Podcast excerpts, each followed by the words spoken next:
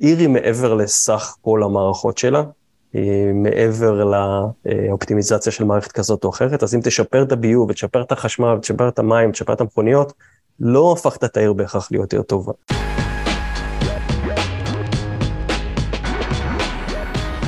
שלום וברוכים הבאים לפודקאסט האורבניסטים, הפודקאסט שלא רק בעניין של אה, לדבר על הפקקים אה, וגם לא רק בעניין של להתלונן על הפקקים, אלא בעניין של אה, להבין אותם. היום איתנו דוקטור, אדריכל, אריאל נוימן, שהוא מדען ערים.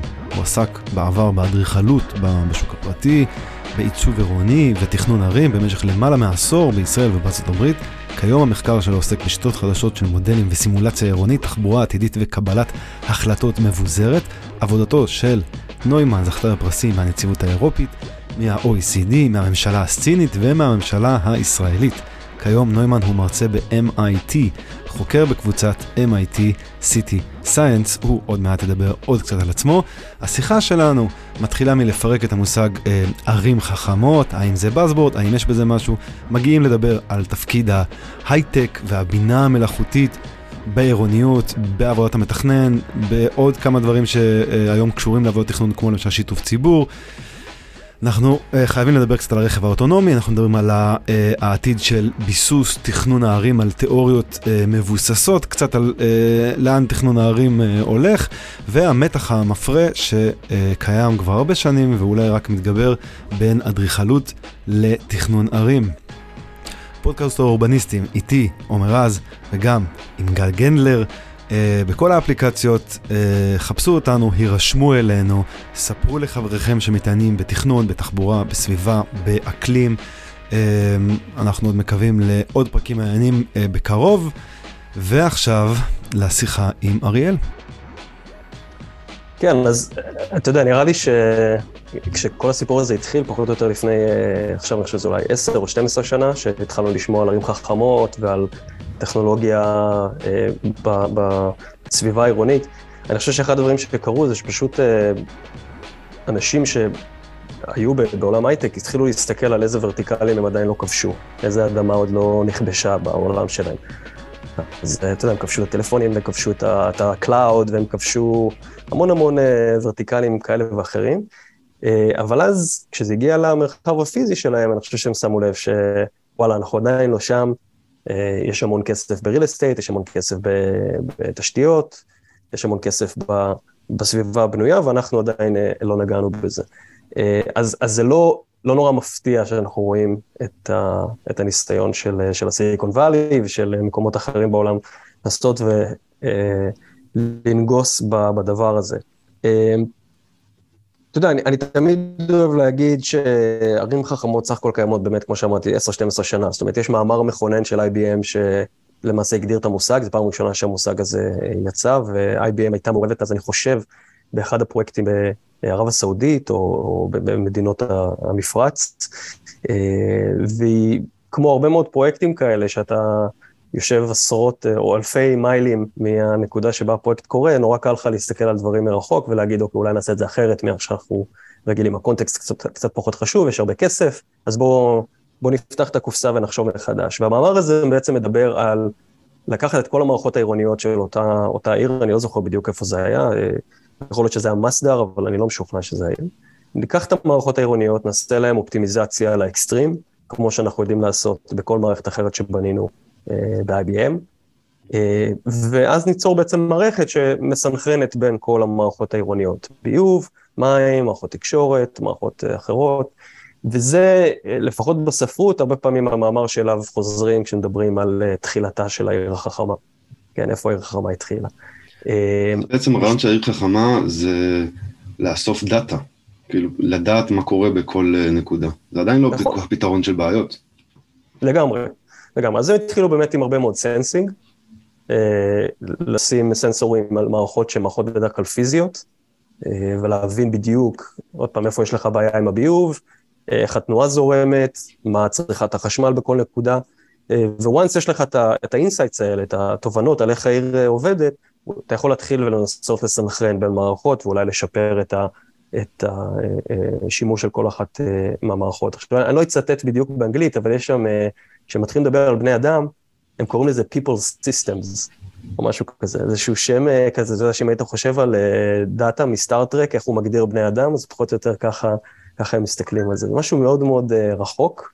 ומאוד קצת לא אנושי, ואני חושב שהם כאילו באיזשהו מקום במאמר הזה כבר מגדירים את הבעיה של, של uh, תפיסת הערים החכמות כמו שהייתה בעשור האחרון.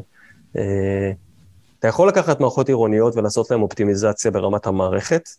עיר היא מעבר לסך כל המערכות שלה, היא מעבר לאופטימיזציה של מערכת כזאת או אחרת, אז אם תשפר את הביוב ותשפר את החשמל ותשפר את המים ותשפר את המכוניות, לא הפכת את העיר בהכרח להיות יותר טובה. כל אחת מהמערכות האלו אולי עשית לה אופטימיזציה, ואגב, לפעמים כשאתה עושה אופטימיזציה למערכת אחת, אתה דורס מערכת אחרת. כן, הן לא בהכרח אה, מסונכרנות מטבעם. אה, ואני חושב ששוב, הם, הם באיזשהו מקום uh, planted the seed לערים חכמות, אבל גם planted the seed לסוף של ערים חכמות. ואני חושב שאנחנו עכשיו, בשיחה שאנחנו מנהלים ב-2022, סך הכל 12-13 שנים אחרי זה, זה כלום זמן ב... בהיסטוריה של ערים, אני חושב שאנחנו כבר רואים את הגביעה של המושג הזה. אה, וזה, תכף נדבר על זה, זה לא גביעה של טכנולוגיה בעיר, אה, ובהחלט יש מקום לטכנולוגיה בעיר, העיר היא תמיד הייתה דבר טכנולוגי, אה, אבל אני חושב שזו הגביעה של המודל הזה של עיר חכמה כאיזושהי יחידה הוליסטית שמונחתת מהשמיים ומתקנת את כל הבעיות בסביבה העירונית. את זה אני לא חושב שאנחנו רואים. אולי בכל זאת נחזור שנייה, תספר על הרקע שלך, אריאל. שמחה, אז אני, אה, אני אוהב להגדיר את עצמי כמחלים ארכיטקטורה, זה נשמע יותר טוב באנגלית, זה Recovering Architect. אה, קצת כמו ה-Recovering Engineer שכולם אה, קוראים את הספר שלנו.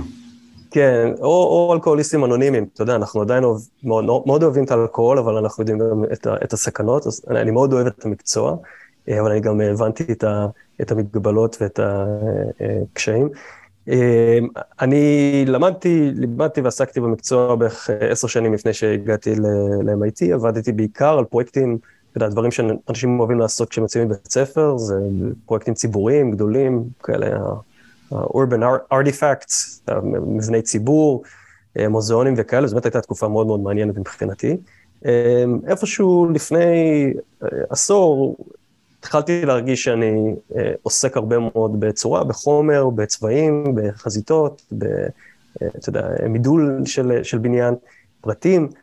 הרגשתי את הניתוק ממה שלי תמיד היה חשוב בסביבה העירונית, שזה, איך זה משפיע עלינו, איך, איך בני אדם חווים את הבניין, איך הם נהנים מהבניין, איך הסביבה העירונית אה, מרוויחה או לא מרוויחה מהבניין. והדבר הזה הוביל אותי בעצם לעצור, להירשם איתי. הלכתי ועשיתי אותו research scientist, שאני לא בטוח מה התרגום המדויק המילה הזאת בעברית. אבל העבודה שלנו היא למעשה, אני תמיד אוהב להגיד שאנחנו בעצם מכבים את העיר, מכבים את כל הבניינים, מכבים את כל הכבישים, מכבים את כל המערכות, פשוט מסתכלים על איך אנשים מתנהלים בעיר, ואז מנסים להדליק מערכת אחרי מערכת ולהבין מה האימפקט, למה משהו גורם למשהו, למה אה, אה, תוספת של בניין כזה או אחר, או שינוי של אה, שימושי קרקע, או פתרון תחבורתי כלשהו, איך הוא ישפיע, איך הוא יחלחל לתוך אה, הדרך שבה אנחנו כבני אדם חווים את העיר, נהנים מהעיר, משתמשים בעיר, אה, ומנצלים אותה לצרכים שאנחנו אה, צריכים. אז זה בערך... אז בעצם החלטת להיות אקדמאי.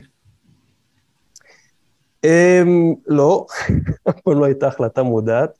Um, אני חושב שהסביבה שה, שלה, אני, אני עובד במקום שנקרא מידיה לאב, שאנשים אוהבים uh, לכנות אותו uh, גן המשחקים הגדול ביותר בחוף המזרחי, כי זה באמת הרבה אנשים מבוגרים שפשוט משחקים uh, בהרבה מאוד דברים, יש שם הרבה, uh, הרבה דברים כיפים ומעניינים לראות ולשחק בהם, ואני חושב שמה שמאפיין מאוד את המדיה לאב זה uh, מחקר שהוא applicable uh, from day one. כלומר, אחד המודלים הרעיוניים שהמדיה לאב נבנתה סביבם זה מודל שנקרא demo or die. Uh, אתה חייב להציג את העבודה שלך מההתחלה, אתה לא כותב מאמר במשך uh, שלוש שנים ואז מפרסם אותו באיזה כתב עת ומקווה שיהיה ציטוטים. אתה בונה משהו, אתה מניח אותו פיזית בחללים שהם חללי תצוגה כאלה, אנשים באים, רואים אותו, אתה מקבל פידבק, יש לך שיתופי פעולה עם חברות uh, תעשייתיות. אתה מראה להם את המודלים, תקבל מהם פידבק, חלק מהפרויקטים האלה הופכים להיות אה, חברות בעצמם, או ספין-אופים של המידיה לאב, ואתה כל הזמן נמצא באיזה סוג של התממשקות מול העולם האמיתי. והפידבק הזה מייצר אה, סביבה שהיא אומנם בתוך האקדמיה, מה לעשות, אנחנו בתוך אוניברסיטה, אבל אני חושב שהיא הרבה הרבה יותר דומה לאווירה של סטארט-אפ, או לאווירה של חברה, מאשר לסביבה אקדמית. הבנתי, מקצה אקדמיה סטארט-אפ. אני גם ארצה על העבר שלך בתור practicing אדריכל, בארץ במיוחד אני אשמח לדבר. אבל, אבל אני רוצה לחזור למה שפתחנו. אז האייטקס לא יפתור את הפקקים? כי הפקקים זה לכאורה בעיה כמותית כזאת, קלאסי, קלאסי להייטק, לבוא כן. ולנסות אה, לפתור אותה. אז בוא נפרק רגע את השאלה הזאת. אז קודם כל, מה זה, האם פקקים זה בעיה? אני חושב שאתה ואני ופי תחבורה אה, בטוויטר יגידו שזה לא בעיה, אלא שזה אה, שזה אולי, אה, אתה יודע, אפילו דבר חיובי במידה מסוימת, זה מש, משדר לנו שיש איזושהי בעייתיות בדרך שבה העיר שלנו מתוכננת והעיר שלנו מתנהלת, ואז הפקקים הם... אני מניח שכולנו היינו מעדיפים שלא יהיו פקקים, ושכל אחד, וכאילו, ושהמכוניות לא היו מפריעות לאף אחד, ושכל אחד יוכל להתנהל איך אה, רוצה. פשוט אנחנו יודעים שפקקים זה בעיה גם למי שתקוע בהם וגם למי שלא תקוע בהם. כן. אה, אבל אם זה לא היה, אז אה, היינו כאילו סבבה. אז זה כבר מחשבה מאוחרת שאי אפשר לפתור אותם, אז מה עושים במקום? אבל היינו שמחים כן. לפתור אותם. כן, צריכים לפתור אותם, אבל אני אומר שוב, צריך להסתכל על זה כסימפטום ולא כבעיה. ברגע שאתה מסתכל על זה כבעיה ואתה מתמודד עם הבעיה עצמה, אז אתה יודע, אדם, אדם מעשן, הוא משתעל, אז אתה פותר לו את השיעול בכדורים נגד שיעול. לא פתרת את הבעיה. כן, פתרת את הסימפטום של הבעיה, ובסופו של דבר, כן, הניתוח יצליח והחולה ימות. אה, אנחנו צריכים למצוא משהו שהוא, אני חושב, מעבר אה, לבעיה הנקודתית אה, של הפקק עצמו.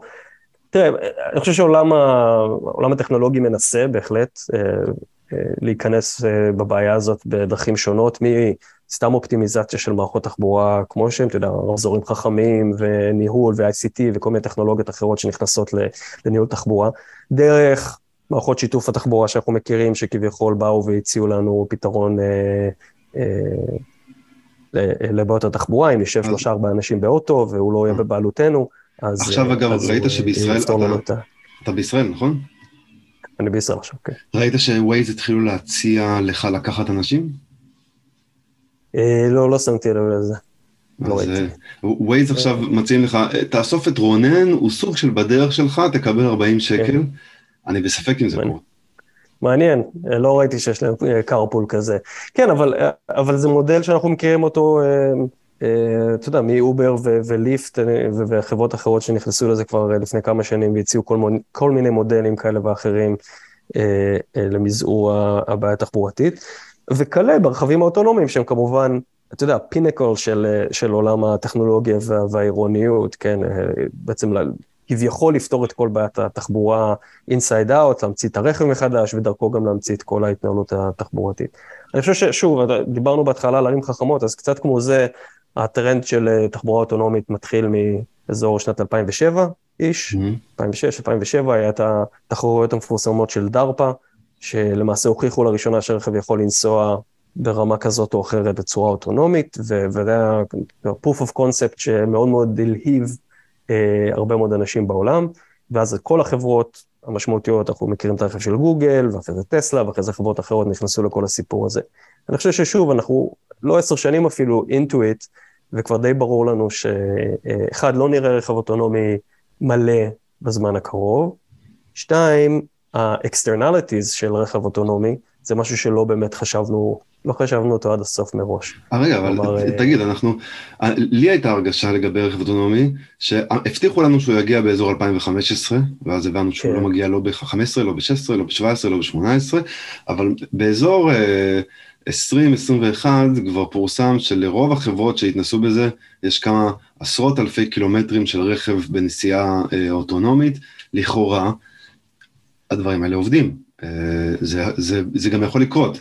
אמנון שעשוע מפורסם שהוא הבטיח שיהיה מוניות אוטונומיות השנה, ואני לא בטוח שזה כזה מופרך, כאילו, יכול להיות כמו, אם הקשבת לפודקאסט בזמנו כשדיברתי על זה פעם עם יואב לרמן, הוא אמר זה הכל עניין של רגולציה, זה רק כשנחליט שהרכב אוטונומי יכול לעלות לכביש, הטכנולוגיה, אין איזה נקודה שבה היא אומרת לנו, אנחנו שם, אנחנו מחליטים מה, מה הנקודה הזאת, יכול להיות שנחליט שזה כבר קרה. כן, אני לא לא מסכים עם יואב, אני חושב שבאיזשהו מקום, כשדיברו בזמנו על הרכב האוטונומי הוא עוד שנתיים, עוד שלוש, למעשה דיברו על level 5, אה, כן, כל, כל תנאי מזג אוויר, כל תנאי דרך, אה, וזה לא קרה. זה עובדתית, זה לא קרה. זאת אומרת, אם אתה תיקח עכשיו רכב אוטונומי הכי טוב שיש, זרוק אותו בתנאים קשים של נסיעה, לא יודע, דרום צרפת בשלג, סיכוי טוב שהוא לא יצליח לעשות את העבודה שלו. אה, פשוט זה עדיין לא שם, טכנולוגית זה עדיין לא נתפס. עכשיו, אני חושב שמה שיואב מדבר עליו בהקשר של רגולציה, זה בדרך כלל מה שאנחנו uh, מתייחסים אליו כ-Geofencing uh, AVs. זאת אומרת, אתה לוקח מכוניות אוטונומיות ואתה מגדיר להם הגדרות פעולה מאוד מאוד ספציפיות, אתה תוחם אותם למשל גיאוגרפית באיזשהו מקום, אתה מגדיר mm-hmm. להם שעות עבודה במהלך היום, אתה מגדיר להם מהירות. כן, בר אילן עשו ניסוי לפני כמה שנים, הביאו כזה אוטובוס אוטונומי שנסע around the campus, עובד. אני מניח שהוא לא דרס, לפחות ממה שאני יודע, אף אחד, וגם אין סיבה שהוא ידרוס, כי הוא, mm-hmm. אה, הוא מרושת במערכת אה, תקשורת פנימית, הוא רואה את כל הדרך, הוא למד את הדרך הזאת אלפי פעמים בנסיעות אה, שהוא עשה שם. הוא לא יצא לעולם להיי-ווי שנמצא לידו, הוא לא ייסע בלילה, הוא לא ייסע בתנאי מזג אוויר קשים. זאת אומרת... אז מודיעונות אוטונומיות. שיהיו סגורות רק לתל אביב? אז כן, אז, אז בהחלט אני, אני חושב שזה יכול לקרות. אה, יצא, יצא ספין-אוף מהמעבדה שלנו, אה, חברה שיצאה מהמעבדה שלנו כבר לפני, אני חושב ב-2015 או 2016, אה, ועשו מוניות אוטונומיות בבוסטון. Mm-hmm. והם קיבלו אישור מהעירייה לעבוד בתנאי geofence כאלה. ושירתו אזורים הולכים וגדלים גם בבוסטון, אחרי זה בניו יורק, אחרי זה במיאמי ואחרי זה בעוד ערים אחרות. אה, והמודל היה מאוד מאוד בסיסי, זאת אומרת, אתה יכול להזמין את הרכב הזה בכמה וכמה נקודות, אתה יכול לרדת בכמה וכמה נקודות, ובשאר האזורים בעיר הוא פשוט לא יתפקד. אז מהבחינה הזאת, כן, אתה יכול לראות רכבים אוטונומיים, אבל אני לא חושב שאף אחד יסתכל על הדבר הזה ויגיד, אוקיי, זה מכונית. כן, זה עוד לא משרת את הצרכים של מכונית, זה עוד לא נמצא איפה שמכוניות נמצאות, אז... Uh, בהקשר של איפה המכונית האוטונומית נמצאת, אני לא חושב שזו טכנולוגיה שחשבו שתהיה אה, איפשהו שם בשנת 2007-2008. אה, זה פחות או יותר איפה הטכנולוגיה, לפחות ממה שאנחנו רואים, אה, נמצאת. ומה אתה אומר לגבי... אפשר להגיד שהרכב האוטונומי הוא הפתרון שההייטק מציע לנו לבעיות התחבורה. אה, שאר הדברים שאפשר אה, כדי לפתור בהם, אה, האמת, אולי אחר כך נגיע לזה, כאילו, יש, יש גם עוד כיוון שהייטק לוקח אותנו, שזה כאילו לעשות אופטימיזציה לעבודת המתכנן העירוני. אבל אם נשאר רגע בטכנולוגיות, אז, אז, אז זה הרכב האוטונומי, ואז יש את השאלה לגבי, א', האם הוא יפתור את הבעיה, שאני מניח שאני יכול לנחש את התשובה שלך, אבל מה הוא, מה הוא עלול לעשות? מה, אם, אם לפתור או לא לפתור, מה הוא עלול לעשות? בואו נתחיל, אני תמיד, אה, אני תמיד אוהב להתחיל במה טוב, כי, כי הרכב האוטונומי בסוף מבטיח הבטחה שאני חושב שאי אפשר להתעלם ממנה וצריך לחשוב עליה. אה, בסוף יש לנו משהו כמו 1.3, 1.5 מיליון הרוגים בשנה בתאונות דרכים. בסדר, בעולם. לקורונה לקח, אה, אני חושב ששנה להביא אותנו למיליון הרוגים, אה, מהמחלה או משהו כזה. תאר לך שהמשאבים שהשקענו בקורונה היו מושקעים בעצירת תאונות דרכים, עולמית. אתה יודע, שילוב בין מדינות, סין שולחת אינפורמציה לאמריקה, אמריקה עובדת עם רוסיה, כולם עובדים ביחד כדי להילחם באיזושהי אה, אה, מגפה. אז לך שאת אותה אנרגיה היינו משקיעים עכשיו במלחמה ברכבים, בתאונות דרכים. ואני חושב שמבחינה הזאת, ההבטחה לפחות של רכב אוטונומי, ושוב, אני לא חושב שאנחנו שם טכנולוגית, ההבטחה היא הבטחה קודם כל לנסיעה בטוחה יותר. אמנון שעשוע מדבר על זה הרבה פעמים, זה צריך להיות, אה, עכשיו, איקס אלף או איקס עשרת אלפים או איקס מאה אלף, אני לא זוכר איזה מספר הוא נוקב, אבל איכות הנהיגה צריכה להיות באלפי מונים יותר טובה ממה שנהג רגיל אה, נוסע, כי אז, לפני זה אנחנו לא נאמין לרכב אוטונומי, אחרי זה אנחנו נקבל אותו כ, כעובדה אה, מוגמרת. אז מהבחינה הזאת, אני בהחלט חושב שההבטחה היא במקומה. saying that, יצאנו רגע מתוך מסגרת, מתוך קופסת הפח הזאת, והסתכלנו שנייה אחת על הרחוב, הסתכלנו שנייה אחת על העיר, והסתכלנו שנייה אחת על הסביבה שאנחנו רוצים ליצור. אני חושב ששם מתחילות הבעיות. אה, ואני גם לא מצפה מההייטק, כן, הייטקס, כמו שאתה קורא לזה, אה, לבוא ולהגדיר לנו אה, איך הסביבה העירונית שלנו צריכה להיראות, כמו שהם לא חושבים מעבר לטלפון שהם ממציאים לנו, או מעבר לפתרונות טכנולוגיים אחרים. אני לא בטוח שזה התפקיד שלהם. בשביל זה יש רגולטורים, בשביל זה יש מערכות עירוניות מדינתיות, שיכולות לחשוב ולהבין מה קורה כשאנחנו לא רואים מכונית אחת של גוגל שנוסעת אוטונומית בעיר, אלא כשאנחנו רואים 100 אלף כאלה נוסעות בעיר. מה האימפקט שלהם. ושם, כשאנחנו עוברים מהמצב הזה, כשאנחנו עוברים מאותה הבטחה של תחבורה בטוחה, להבטחה של אינסוף רכבים אוטונומיים בעיר, אנחנו כבר הרבה שנים רואים שהתוצאות שה... הן לא תוצאות כל כך מרנינות. דבר ראשון, אנחנו רואים עלייה משמעותית בנסועה, יש מודלים, ולא רק מודלים, תכף נדבר על הפרקטיקה, אבל יש מודלים שכבר הרבה מאוד שנים מראים שברגע שאנחנו פורסים בעיר אין סוף רכבים אוטונומיים. אנחנו uh, למעשה מגדילים דרמטית את כמות הרכבים על הכביש, גם אם הם לא בבעלות, גם אם הם שיתופיים. Uh, וזה פשוט מהסיבה הפשוטה, ברגע שהקלנו במשהו את חוויית הנסיעה, כמו כל פעם שהקלנו את חוויית הנסיעה בהיסטוריה, הגדלנו את הכמות ש, uh, שהרכבים האלה נמצאים על הכביש. אה, הוספנו מזגן באוטו, אנשים נסעו יותר, הוספנו רדיו, אנשים נסעו יותר, הוספנו בקרת שיעוט, אנשים נסעו יותר. הפכנו את המכונית להיות בטוחה, אוטונומית, חשמלית, שיתופית, אנשים ניסו הרבה יותר, ובטח גם זולה. כן, אם אנחנו מצליחים להביא את המכוניות האלה לעלות אה, נסיעה שהיא קרובה לעלות תחבורה ציבורית, היא זולה. עכשיו, איפה אנחנו רואים את זה בפרקטיקה? רואים את זה ממשהו כמו, עכשיו זה כבר קרוב לעשר שנים, של תחבורה שיתופית בערים, שהיא בעצם תחבורה אוטונומית. כלומר, אתה לוקח אובר או ליפט, אתה מסתכל עליהם, זה למעשה רכב אוטונומי שאומנם נהוג על ידי אדם, אבל כל הברירות, כל הבחירות אה, בנסיעה, נתיב, כן, את מי לקחת, מתי לקחת, מה לעשות, מתוכננות ונקבעות על ידי מחשב אה, גדול וחזק איפשהו שם בסיליקון וואלי. אז אם רגע נניח שהנהג הזה נוהג... אה, כן, יש route, יש route planning שהמערכת אה, קובעת. אם הנהג בוחר לא לקחת את ה route planning הזה, אתה יכול אפילו לבקר אותו על, ה, על הבחירה הזאת, ואפילו לקבל פיצוי, למה לא נסעת כמו שהציעו לי. אני חושב שהסיפור הזה הוא קצת הביקורת שהרבה אנשים נותנים על איך שההייטק פותר בעיות בכלל, כי כן, יש אנשים שקופים, במקרה הזה הם נהגים, yeah. כן. והם, אז הם פשוט... לכאורה הם פחות מקצועיים, והם גם צריכים להיות פחות מקצועיים, כי אומרים להם בדיוק מה לעשות, אז בגלל זה הם שקופים, אז אני חושב שזה ביקורת במקום, בגלל שכאמור הנהג עדיין שם. תראה, אחד, אחד הדברים, אחת האמירות הידועות אה, לשמצה של מנכ"ל אה, אובר הקודם, זה שהוא אה, זז ממקומו, הייתה שהבעיה הכי גדולה שלי זה נהגים. Mm-hmm. כן, הוא דיבר על זה שהם בזמנו גם נכנסו להשקעה ברכבים אוטונומיים, אני לא יודע מה הם עושים עם זה היום, אבל הוא אמר, הבעיה הכי גדולה שלי זה בעצם בני אדם שמפעילים לי את הרכבים, כי כל המערכת היא super optimized, הכל עובד יופי. מה שקשה לי זה שאני צריך להתעסק עם בני אדם, ובלילה הם עייפים, ויש להם התקפי לב לפעמים, והם צריכים, אה, אתה יודע, ימי מנוחה, וכל מיני דברים כאלה לא, לפעמים לא בא להם לעבוד. לא בא להם לעבוד, אז זה כאילו הבעיה הכי גדולה שלו, זה כמובן אבסורד. אה, אבל אה, כשאנחנו מסתכלים על זה, על המערכת הזאת, ונקרא לה עכשיו אה, מכוניות אוטונומיות, למרות שהן לא אוטונומיות, אז חמש או שש או שבע שנים של מחקר, ויש שנה אחרי שנה מחקר שמוזמן על ידי עיריית ניו יורק בנושא הזה, מראה עלייה דרמטית בנסועה בעקבות כניסה של רכבים אה, שיתופיים לעיר. שוב, אני, אני מסתכל עליהם כרכבים אוטונומיים כרגע, כי כל הניהול שלהם הוא ניהול כביכול אוטונומי, אה, וברגע שראינו הרבה מאוד רכבים שיתופיים בעיר, בעלויות נסיעה מאוד מאוד נמוכות, ועם יכולת להגיע לכל נקודה שצריך במרחק, ש... בזמן של פחות או יותר אה, עשר, דקות, רבע שעה המתנה מקסימום, אה, ראינו עלייה דרמטית בנסיעה בהם, אה, הסטה של נוסעים מתחבורה ציבורית איכותית כזאת או אחרת, תחבורה... כן, אפילו מאוטובוסים, הסטה. אוטובוסים, אפילו מוניות, הוסטה לרכבים השיתופיים האלה.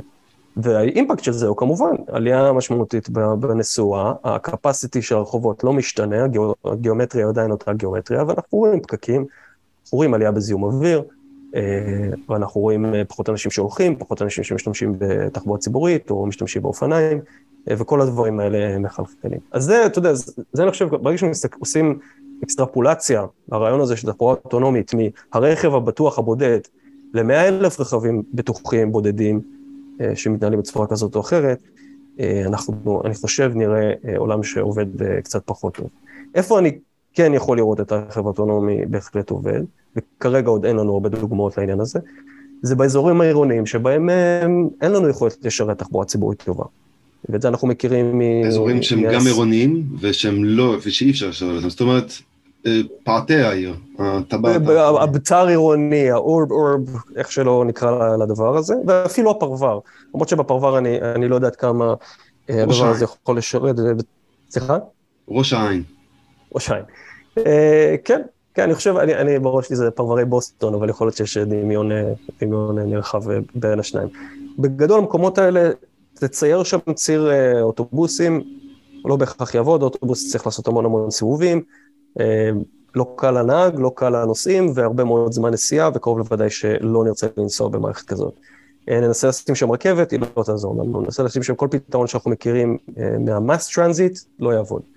שם בעיניי, אה, וזו נקודה שאנחנו בחנו במחקר לפני כבר כמה שנים, אם אנחנו נרכז את הבועות האלה, את הבועות הבתר-עירוניות האלה, עם תחבורה שיתופית, חשמלית ואוטונומית, יכול להיות שאנחנו בעצם נגשר את אותה בעיית מייל ראשון ומייל אחרון, זה לא מייל, במקרים ההם זה גם יכול להיות יותר ממייל, אה, אבל מייל ראשון ומייל אחרון שיחבר אותנו באמצעות הרכבים האוטונומיים לתחבורה ציבורית איכותית. אז אם חזרתם לראש העין, לקחת אותנו מאזורים פרברים. לראש העין דרום, רכבת. לראש העין דרום, לרכבת, שלצערנו היא מחוץ לעיר, כמו בהרבה מקומות אה, בארץ, וזה דיון אחר, אבל אה, גם אם הרכבת הייתה במרכז, במקום יותר מרכזי, עדיין אנשים היו מהססים להשתמש בה, כיוון שהתחבורה הציבורית לא הייתה מביאה אותם מאיפה שהם גרים באותה רכבת. אז אני חושב שהגשרים האלה, בדמות רכבים אוטונומיים יכולים לקרות. עכשיו, למה אמרתי שאין לנו הרבה ניסוי בדבר הזה? כי כשאתה מסתכל על מערכות שיתוף תחבורה, אובר, ליפט ואחרות בעולם, הן לא נוסעות בפרבר, כי אין נסיעות בפרבר. הנהגים עושים אופטימיזציה למקומות שבהם יש להם הרבה נסיעות, אז הם נמנעים עד כמה שניתן מלהגיע בכלל ולהתקבץ באזורים האלה. עכשיו, אובר, אתה יודע, ניסו עם כל מיני אלגוריתמים למשוך אנשים לכל מיני נקודות ולנסות, בסוף, סע עכשיו אפילו, אתה יודע, אפילו בניו יורק, סע לפרבר אה, מרחק של 20 דקות אה, מניו יורק, תנסה להזמין אובר, לא יהיה לך קל. בנקודות האלה, בנקודות הפרבריות, אם אנחנו אה, נצליח, אה, אה, ושוב, אני חושב שזה חוזר לרגולציה, נצליח בדרכים כאלה ואחרות להביא את התחבורה האוטונומית לאותם מקומות, אני חושב שהם יוכלו לשרת תחבורה ציבורית איכותית, ומהבחינה הזאת כן, לה, כן אה, להצדיק את, אה, את קיומם. לשים אותם במרכזי ערים, לשים אותם במטרופולינים אה, פעילים, שגם ככה יש בהם תחבורה אה, ציבורית איכותית אחרת, אה, בעיניי זה, זה טעות וזה בזבוז של משאבים. ו... אבל אני מכיר ביקורת שאומרת שלשים, קודם כל אתה הרבה פעמים אומר אוטונומית וכאילו מתכנה, מתכוון אוטונומית שיתופית, למרות שאני מכיר ביקורת שאומרת שאף אחד לא מבטיח לך, זאת אומרת, אלא אם יאסרו, וזה נראה לי קשה לנו לדמיין, למה שמישהו יאסר, יאסור למכור מוצר מסוים, יאסרו למכור רכב אוטונומי פרטי, אז למה שלא יהיו רכבים אוטונומיים אה, פרטיים, במיוחד במקומות האלה, הרי הפרברים האלה של בוסטון שנדבר עליהם אני מניח, והפרברים כמו ראש העין, זה מקומות אה, עמידים, זה לא מקומות לא עמידים, אנשים יכולים להרשות לעצמם רכב יותר יקר, גם אם הרכב האוטונומי הפרטי יהיה יותר יקר, אז הם יקנו אותו, אם הוא באמת אה, יאפשר להם, כאילו, לא יהיה צריך מקום לנהג ולהגה ולכל הדברים האלה, יהיה להם יותר מקום בתור הרכב, הם יוכלו לעבוד בדרך ממש, לא רק לעשות שיחות טלפון, אלא לפתוח איזה שולחן קטן, לשים את הלפטופ לעצמם ולבלות. למה, למה שזה לא יהיה החזון? גם דיברת על ההיסטוריה, שאנשים נסעו יותר, אז זה שאנשים נסעו יותר, ככל שהטכנולוגיה השתפרה, אז זה רק הביא ליותר ויותר אה, פרבור ו suburbs, exurbs, אובובס וכל החברים. אז למה שבעצם, אה, ואגב, השאלה הזאת, יכול להיות ש, שבסיליקון וואלי ובסיליקון ואדי, יכול להיות שאנשים קצת uh, ככה זורקים אותה הצידה, כי זו שאלה קצת uh, קשה מדי. כן, אני חושב שאתה יודע, ברגע שהתחילו לדבר על תחבורה אוטונומית, אז מהר מאוד אנשים קפצו ל... לפתרונות האלה של תחבורה אוטונומית ושיתופית וחשמלית, איזשהו ניסיון להגיד, תקשיבו, אנחנו לא פותרים רק את הסיפור של הנהיגה הבטוחה, אלא אנחנו למעשה פותרים לכם את כל הבעיות בעיר. אבל אתה צודק לגמרי, זאת אומרת, חברות הרכב הגדולות בעולם הסבו אה, אה, משאבים עצומים עכשיו לפיתוח של תחבורה אה, אוטונומית. אנחנו מכירים כמובן את הטסלה, אבל טסלה זה רק דוגמה אחת. כל החברות הגדולות, מפורד ו-GM וכל החברות האחרות, משקיעות אה, המון המון המון כסף והמון המון משאבים כדי לפתח את הטכנולוגיות האלה, ואני לא חושב שהם מייעדים אותם אך ורק לתחבורה אה, שיתופית. עכשיו, תראה, אני מסכים איתך גם מבחינה, אה, אתה יודע, כלכלית, אין, אין, או רגולטורית, אין מניעה, אין סיבה לעצור אדם מלקנות כל דבר שהוא רוצה. אתה רוצה לקנות 747 ולהחנות אותו בגראז', תעשה את זה. זאת אומרת, אין לי, אני, אני לא יכול לעצור אותך מלעשות את זה, אני לא חושב שאני צריך לעצור אותך מלעשות את זה, אבל אנחנו יודעים ש... תפקידו של הרגולטור, תפקידה של, של חברה בכלל, זה להחליט איזה סביבה אנחנו רוצים ליצור לעצמנו. אה, אולי לא בהגבלה של מה אנחנו רוכשים אה, ומניחים בגראז', אבל כן, האם יש incentive לאדם לקחת רכב אוטונומי ולנסוע איתו מהפרבר לעיר, גם אם הוא יכול להתקלח ולצחצח שיניים ולעבוד ולעשות אימיילים תוך כדי. אני חושב שמה שאנחנו מכירים, וזה דברים שהופיעו כבר לפני הרבה מאוד שנים במחקר, היא שיש constants כאלה, יש קבועים, קבועי זמן שאנחנו מוכנים לבלות על הכביש, גם אם הכביש הוא יחסית נוח. קבועי הזמן האלה לא השתנו בשנים האחרונות כשהרכבים הם יותר נוחים, הם לא משתנים גם אם אנחנו יושבים באוטובוס ואנחנו לא בעצמנו נוהגים את הרכב, הם לא משתנים, כמעט לא משנה מה אנחנו נעשה לאמצעי עצמו של התחבורה. והם בדרך כלל אה, מתגבשים סביב, אני מניח שיש לזה כל מיני אה, אדפטציות ועדכונים, אבל הם מתגבשים סביב אה, משהו כמו 40 דקות לכל כיוון, עד שעה לכל כיוון בנסיעה. מעבר לזה, אנחנו מכירים ירידה דרמטית, אפילו יש מחקרים שמדברים על איכות החיים, שמחה, ו- וכמובן מה שאנחנו קוראים utility, כן, ההחזר שלנו על הזמן שאנחנו מבלים בכביש. ושוב, המחקר הזה התפרסם כבר בשנות ה-60, שנות ה-70, אנחנו מכירים מזהבי ומרצ'טי ואחרים שדיברו על, ה, על הנושאים האלה, אבל הוא שוב, הוא לא השתנה דרמטית להיום. אז אני חושב ששוב, אם אדם קונה רכב אוטונומי ומוכן לשבת בו עכשיו שלוש שעות לכל כיוון, כי הוא יושב בפקקים אה, אדירים, וכי רוב הכבישים כבר הוסבו לתחבורה ציבורית, ונת"צים, וכבישי אופניים, ומסלולי אופניים וכן הלאה, אז שיבושם לו, אני לא אעצור אותו מלעשות את הדבר הזה. אה, אבל אני... השאלה היא, אתה אומר, רוב הכבישים הוסבו לנת"צים, אה, זאת אומרת, מקומות כמו ראש העין אה, עדיין היו קיימים. כן, יכול להיות, בכביש 5 יהיו נתיבים, כביש 5, שזה הכביש שלוקח את תושבי ראש העין לתל אביב, יהיו שם נתיבים מהירים, שזה, הוא, הוא ישלם כסף בשביל לנסוע לא יחד עם אנשי כפר קאסם. ו... ואז יהיה לו כנראה פחות פקקים, לפחות עד שהוא יגיע לתל אביב. אני, אני, לא, אני לא בטוח שאני רואה את זה. כאילו, אני, אני חושב שאנחנו נמשיך, כאילו, אני רואה את המשך המצב הקיים. אתה צודק, בסדר, אנשים עדיין לא ייסעו יותר מ-45 דקות לכיוון, אבל עדיין יכול להיות ש... אז אנשים ייסעו את ה-45, פשוט נבנה עוד ועוד ועוד כבישים, ונעשה את מה שצריך בשביל לשמור על זה בערך ככה. אז זה חוזר לאותה החלטה שלנו כחברה, איזה סביבה אנחנו רוצים. נכון? כמו שאמרת, או שנבנה את הכבישים ובאמת נשרת את האינטרסים האלה, ואז בהחלט נראה רכבים אה, חשמליים, אוטונומיים, לא שיתופיים, אה, בבעלות פרטית, שאנשים אה, מוכנים לשבת בהם את החמישים דקות ולנסוע ממקום למקום. או שאנחנו, וזה, אתה יודע, אני עכשיו כאן תייר בארץ בשבועות האחרונים, ואני רואה מה קורה בתל אביב, תל אביב נהייתה מקום שאתה לא רוצה להיכנס אליו עם אוטו. אה, ולא רק בגלל עבודות הרכבת הקלה, גם במקומות ש, שכבר בנויים, אה, נתיבים שהוסרו והפכו להיות אה, נת"צים, הפכו להיות נתיבי אופניים. בסוף ההחלטה שלך אם להיכנס לאוטו או לא, כמו שאנחנו תמיד מכירים, היא החלטה של האם לאורך כל הנתיב שלי, לא רק בכביש 5, אלא גם בתוך העיר, גם במקום החנייה, האם הנתיב הזה, הטריפ הזה, יהיה trip שאני אוכל לממש אותו בזמן סביר, כן או לא. ואני חושב שהתחילה להתגבש איזושהי תפיסה, וככה אני מרגיש את זה, שמרכזי ערים כאלה הם באמת מקומות פחות אידיאליים לכניסה לרכב. שוב, אנחנו חברה דמוקרטית, אנחנו לא נעצור אף אחד מלהיות בעלים של כלי תחבורה כזה או אחר, אבל השאלה של האם להוציא את הרכב הזה מהחנייה, אה, אני חושב שזו שאלה שיכולה בהחלט אה, לעלות, גם כשהרכב אוטונומי וקל ונוח ונעים. לי יש אה, דעה לא פופולרית. בתור מישהו שגם היה בארץ לפני איזה חודש, ונכנסתי פעם אחת עם רכב לתוך תל אביב. Uh, לפי דעתי לא כזה קשה להיכנס עם, עם רכב לתל אביב עדיין. יש, יש, במיוחד אם אתה מוכן לשלם על חנייה. אם אתה מוכן לשלם על חנייה, אז בכלל יש היום הרבה יותר אופציות. כן, אני לא, לא, לא אמיץ כמוך, לא ניסיתי, אה, אבל אה, לפחות ממה שאני רואה, כאשר אתה נכנס, אתה סביר להניח נמצא אצלך בפקק, סביר להניח שאם תשלם על חנייה, תשלם לא מעט על חנייה כזאת.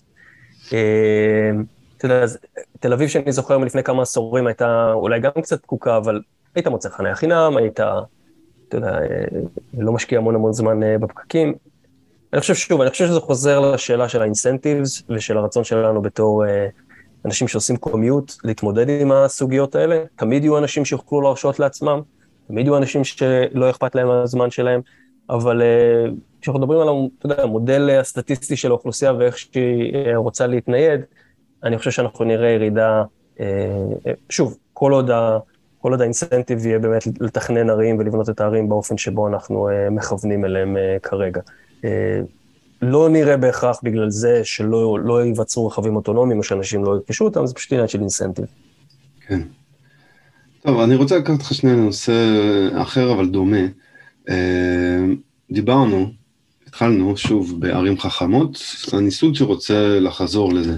לי יש הבנה, תקן אותי אם אני טועה פה, אה, או תכווין אותי למה שאתה מכיר והנושאים שאתה מתעסק בהם, שיש יש תחושה בקרב אה, מתכנני ערים, שמקצוע מתכנן הערים לא מספיק נשען על תיאוריות שאפשר, כאילו, הוא מנסים לטעון שזה איזשהו סוג של מדע, אבל בפועל זה לא מדע, יש כאן הרבה כאלה, קצת אצבע ברוח וכל מיני כללים, אה, כללי אצבע אה, שאנשים אמרו פה ושם וזה. אה, במיוחד אם עכשיו מנסים להגיד, אוקיי, אז אנחנו לא מתכננים את הערים בשביל זרימה מעולה של מכוניות, אלא אנחנו רוצים לתכנן את הערים בשביל רחובות חיים ובשביל דברים כאלה, והאמת היא שאנחנו לא בדיוק יודעים. ואז אני מכיר איזושהי טענה שאומרת שפה big אה, data, אה, זאת אומרת, לאסוף הרבה אה, מידע מערים, אה, אבל באמת הרבה, כזה big data, זאת אומרת, לאסוף אה, כזה מיליארדים של נקודות, ואיך אנשים חיים, ומה הם עושים בפועל, ודברים כאלה. מכאן אפשר לגזור אה, כללים, כאילו עם מודלים שהם יותר כמותיים ולא רק מודלים אה, איכותיים של איך היא עובדת. אה, ולכאן גם נכנס איזשהו מין תחום חדש שההייטק נכנס אליו גם בארץ, ויש גם דברים כאלה בחו"ל, של planning tech כזה, ש... עכשיו סביב המטרו בתל אביב אה, מפתחים איזה מין אה, תוכנה כזאת של, של פז הנדסה וניהול, או פז כלכלה והנדסה, שיש אה, להם איזה חברת בת, שכאילו משהו שעוזר בתכנון של, של הנקודות של תחנות המטרו, כאילו תמ"א 70, העצמה של זכויות בנייה מסביב. Okay. כן. אז זהו, איפה, איפה זה פוגש אותך, הדברים האלה?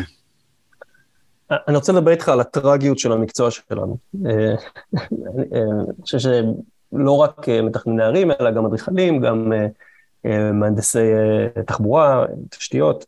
יש איזו טרגיות במקצוע הזה, כי באיזשהו מקום, אני חושב שאנחנו מנסים היום, אולי עשור וחצי, שני עשורים אחרונים, בחלק מהמקומות זה טיפה יותר, לתקן את העוולות של השישה, שבעה עשורים שלפני זה. ולשכנע את כולם שערים שעבדו בצורה מסוימת, אה, לפעמים אלפי שנים לפני החמישים שנה האחרונות, שישים שנה האחרונות, הם הפתרון הנכון. ויש בזה משהו טרגי, כי אני חושב שכל סטודנט שנכנס לאחד התארים האלה אה, בשנה הראשונה או השנייה שלהם, מבינים לחלוטין את היתרונות שבערים אה, הליכות, כן, בנגישות, בצפיפות עירונית, בעירוב שימושים, כל הדברים שאנחנו יודעים לדקלם יפה מאוד. סטודנטים יודעים את זה, ואז הם יוצאים לתעשייה ומרגישים, אני חושב, לאורך שנים של אה, עבודה בפרקטיקה, שהם פשוט צריכים לשכנע, חזור ולשכנע את מי שצריך, שזאת תהיה, שזאת תהיה האמת. ואני חושב בהקשר הזה, אתה יודע, יש, יש פה פער אדיר בינינו לבין, אה, שוב, ההייטקס באיזשהו מקום, כי אנחנו לא ממציאים פה שום דבר חדש. אני חושב שלכולנו ברור שאנחנו לא ממציאים פה שום דבר חדש. אנחנו אה, מסתכלים על מודלים עירוניים שעבדו יפה מאוד במשך הרבה מאוד שנים, אלפי שנים, מאות שנים, ואנחנו אה, עושים הרבה מאוד מאמצים כדי לשכנע את מי שצריך לשכנע שזה עובד. בהייטקס, אתה יודע, זה עניין של להמציא טכנולוגיות יש מאין, זה להמציא כלים שלא היו לפני, זה, זה לחבר אותנו, זה לעשות דברים שבאמת הם חדשים והם uh, innovations כאלה שלא היו. אצלנו זה לא המצב. אני לא חושב שזה המצב אצלנו. אפשר לדבר, אתה יודע, עוד רגע על אה, מישהו, מישהו חושב שכן אה, טכנולוגיה יכולה להמציא לנו הרים יש מאין, זה, זה נושא אחר וזה לא איפה שאני מכוון אליו, אבל okay. אוקיי. בבסיס, אני חושב שהאקטים שה, הטכנולוגיים שרלוונטיים ל, אה, לעולם התכנון ולעירוניות בכלל, הם לא אקטים שבאו להמציא את העיר מחדש, הם באו, אני חושב, לעזור לנו באמת באותו תהליך שכנוע. אותו תהליך טרגי, שבו אנחנו מנסים להסביר לכולם למה העיר של לפני 100 שנה או 150 שנה הייתה טובה יותר מהרבה מאוד בחינות. כמובן שהיה לה את הקשיים שלה ואת הכישלונות שלה, אבל אנחנו יודעים שבהרבה מאוד בחינות, העובדה שכל הצרכים שלך היו במרחק סביר, במרחק נגיש, במרחק של הליכה, הפכו את הערים האלה להיות מקומות הרבה הרבה יותר טובים, ומה שקרה לנו בכמה עשורים האחרונים שיבש את הסיפור הזה. אז מהבחינה הזאת, בעיניי, המקום של טכנולוגיה בסביבה עירונית הוא אה, בתהליך של שכנוע, בתהליך של אה, הבניית התודעה שהעיר יכולה להתנהל בצורה טובה יותר, אם אנחנו נעשה חלק מהשינויים וחלק מהרעיונות שקרו בערים אה, ההיסטוריות. שזה אה, מה, בעיקר לצופף את, אה, לצופף את העיר, לצופף את רשת הדרכים? אז אני חושב, כן, אני חושב שזה נוגע ב... יודע, בשלושה קריטריונים עיקריים, זה, קוראים לזה density, diversity ו-proximity, אז, אז זה, זה, זה צפיפות, אבל לא צפיפות במובן, תמיד יש את הסוגיה הזאת, אם בעברית המילה צפוף מילה נכונה להגדיר uh, density, כי זה לא בהכרח uh, צפיפות, mm-hmm. זה אוטומטית נתפס לנו כהרבה אנשים צפופים במקום אחד, זה לא המצב. מדובר בעצם על איזשהו uh, capacity עירוני מתאים ל, לדונם, אה, כמו שאנחנו אוהבים לראות בברצלונה ובפריז ובמקומות אחרים, שלא מעט אנשים נמצאים במקום אחד ועדיין יש לנו אה, אה, רווחה עירונית ושטחים פתוחים וכן הלאה, אבל אנחנו עדיין גרים קרוב אחד לשני. יש את העניין של עירוב, כן, ה-diversity, אז עירוב שימושים ועירוב אנשים, לראות אנשים מאוכלוסיות שונות, מרקעים סוציו-אקונומיים שונים, לראות פונקציות עירוניות שונות באותו מקום, לא רק מסעדות שלושה דולרים, אלא גם הבר השכונתי, לא רק דירות לבעלי יכולת, אלא גם דירות אה, לעמך. אה, וכמובן פרוקסימיטי, כלומר כל העניין הזה של, אה, של קרבה פיזית ונגישות לאותן פונקציות, ושוב, זה לא רק נגישות פיזית במובן הזה שזה קרוב לי הביתה, אלא שזה, אני באמת יכול לגשת לזה, גם לגשת כלכלית, גם לגשת פיזית, אתה יודע, מדברים על זה תמיד שהשלוש-ארבע מדרגות האלה בין בין פתרונות תחבורה ציבורית, מה שגורם לאנשים לא לנסוע, לא לעבור אוטובוס, או לא, לא, לא, לא להשתמש במולטי מודל, כן? אז גם שם יש אלמנט של נגישות. אז כשאנחנו מסתכלים על השלושה פרמטרים האלה, אני חושב שלכלים שיש לנו היום, לטכנולוגיה שיש לנו היום, יש הרבה מקום לתרום אה, להבנה של איך הדברים האלה יכולים להתנהל בצורה יותר טובה. הם יכולים לעזור לנו למדל אותם, לסמלץ אותם, לבנות סימולציות, אה, ולהראות שכאשר אנחנו מכוונים לפרמטרים האלה, לאינדיקטורים האלה, אנחנו יכולים לבנות סביבות עירוניות שהן אה, מתפקדות יותר טובות, יותר טוב, שהן אה, גורמות לאנשים להיפגש יותר, גורמות לאנשים אה, לבלות יותר במרחבים הציבוריים, במרחבים אחרים, ומורידות, אני חושבת, כמה מהבעיות שדיברנו עליהן קודם, מפקקים, זיהום אוויר וכן הלאה. אני לא חושב, עם זאת, שאף אחד מהכלים האלה צריך לשמש אותנו כדי לתכנן ערים יש מאין זאת אומרת, אה, אה, האקט התכנון, אקט הבריאה עצמו של העיר החדשה, שזה משהו שלא עושים אה, כל כך הרבה בעולם המערבי, עושים את זה בישראל, ועושים את זה אולי בעולם המתפתח, באפריקה או בהודו. אז את הבריאה של ערים חדשות, לאו דווקא צריך לעשות עם כלים טכנולוגיים כאלה. גם את הבריאה של ערים חדשות וגם כשאנחנו כן רואים בעולם המערבי, אתה יודע, יש את הסיפור המוכר של Sidewalk בטורונטו, אה, וכמה מקרים אחרים שבהם... Sidewalk Labs, כאילו החברה? Sidewalk, כן, הבנייה של שכונת ה Quayside בטורונטו, שלא קרתה בסופו של דבר, לא יצאה לפועל.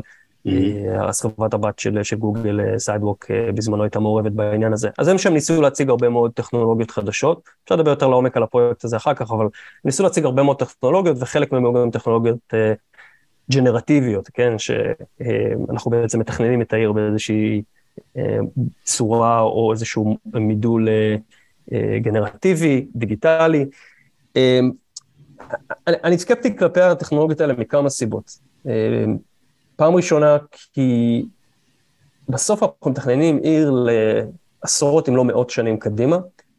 אין לי בעיה עם זה שנשקיע קצת יותר זמן בלעשות את זה בצורה מחושבת וידנית, ונבין לעומק את ה...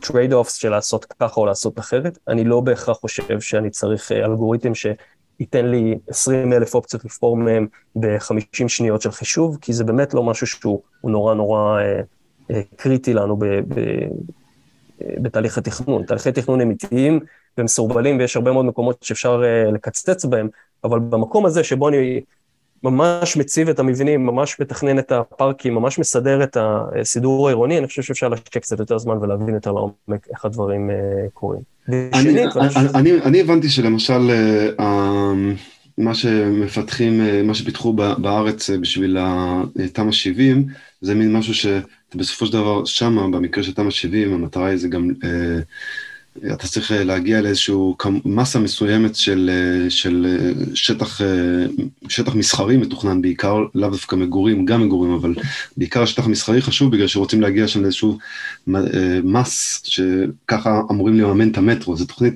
קצת משונה וגם ייחודית, אני אולי אתעסק עם זה בפודקאסט, אז מה שהתוכנה הזאת שהם פיתחו יודעת לעשות זה ככה באמת לדעת לבחון את ה... הרבה פעמים מה שהבעיה שלך בתוכנות כאלה זה שהן רצות נורא לאט ואתה לוקח, אז דווקא באמת יכולה, אתה יכול לתת לה איזושהי אופציה והיא מהר מאוד תיתן, תגיד לך האם זה תופס למה שאתה צריך או לא. אני מכיר את זה גם מתוכנה שאני משתמש בה בשביל אה, למדל אה, שיטפו, כאילו בעיות של אה, הצפות ושיטפונות, אז יש איזו תוכנה הולנדית חדשה שמהר מאוד נותנת לך אינפוט חלקי, במקום לתת לך איטי מאוד אינפוט מלא, היא נותנת לך מהר מאוד אינפוט חלקי, וזה יכול לשמש אותך אפילו תוך כדי ישיבה, כשאתה מנסה לעשות איזושהי אופטימיזציה לתכנון. אה, אז אני חושב שזו נקודה מאוד מאוד מעניינת. אה, אנחנו קוראים למושג שלדעתי אתה מתאר עכשיו, אנחנו קוראים לו AI on the shoulders, כן? שזה במילים אחרות, לא נתתי עכשיו לאלגוריתם אה, זכות קניין מלאה בפרויקט, כן, אני לא עכשיו uh, surrendering myself לאיזושהי תוכנה שתבוא ותתכנן את הדברים end-to-end, אלא אני משתמש בכלים שהם כלים של אופטימיזציה, שעוזרים לי בזמן אמת, תוך כדי שאני מתכנן, uh, לעשות את הדבר הבא. עכשיו אנחנו, אתה יודע, בתור מתכננים, אה, אדריכלים, uh, מעצבים, אנחנו מכירים את הכלים האלה ביום שהתחלנו לעבוד. Uh, אתה משרטט קו באוטוקאד, אז uh, הוא עוזר לך לעשות, לשמור עליו ישר. כן, אז זה לא, לא צריך AI בשביל דבר כזה. אבל כן. אנחנו יכולים לראות איך כלים כאלה הם בעצם עוזרים לנו לעשות פעולות שהן פעולות אה, מונוטוניות, חזרתיות, בעייתיות, איטיות וכן הלאה, ושם אני לחלוטין רואה, ואני גם אה, עסוק בפיתוח של כלים כאלה on a daily basis, אני לחלוטין רואה את היתרון של אה, עבודה עם, עם אלגוריתמים ועם תוכנות. איפה שאני פחות רואה, זה כל המקומות שבהם אנחנו כביכול נכנעים לאלגוריתם, או נותנים לאלגוריתם לעשות כל כך הרבה החלטות בתהליך, שאנחנו קצת עיוורים לנקודות הקצה. וזו הייתה הנקודה השנייה שלי uh, מקודם, אז אה, אם אנחנו עכשיו בעצם מפעילים את האלגוריתם הזה ונותנים לו לרוץ, והוא מייצר לנו עכשיו איקס אופציות, והוא אומר לנו, תקשיב, האופציות האלה הן האופציות הכי טובות בשביל אותו מקום. אבל נכנסו לתוך האלגוריתם הרבה מאוד פרמטרים שקשה לנו לשלוט בהם, קשה לנו להבין אותם, והאלגוריתם הוא סוג של איזה black box כזה. היכולת שלנו אחרי זה לעשות אבלואציה אם התכנון הזה הוא טוב או לא, ולבחון אה, נקודות קצה בתכנון, היא יותר קשה. אנחנו לא, לא רואים את זה. אה, ואנחנו עשויים באיזשהו מקום, פשוט להגיד, אוקיי, האלגוריתם אמר, אז אנחנו, אה, אנחנו עוקבים. כן. אה, אז אני חושב שזה הופך להיות... לאלגוריתמים יש bias ים כאלה ואחרים, כל מיני דברים שהוא לומד מבני. אדם בעצם. נכון, כי אנחנו, אנחנו משחילים את ה data לתוך האלגוריתם, אנחנו נותנים לה, אנחנו מאמנים את המודלים על data שאנחנו מכירים, לא בטוח שה data שאימנו אותו הוא data טוב בהכרח, לא בטוח שאין לנו gaps ב data הזה, או פערים, או, או איזה שהם הטיות לכל מיני כיוונים, ויש המון המון המון מחקר והמון שיחה על הנושא הזה היום, אה, בכל דבר של מזיהוי פרצופים אה, ועד, אה, ועד החלטות על איך לתת לאנשים את המשכנתה שלהם ו-to hedge the risk. כן, על, על פי מי הם ומה הם, ואתה רואה שם biases די משמעותיים, ששוב, נובעים מהbiases שלנו כבני אדם.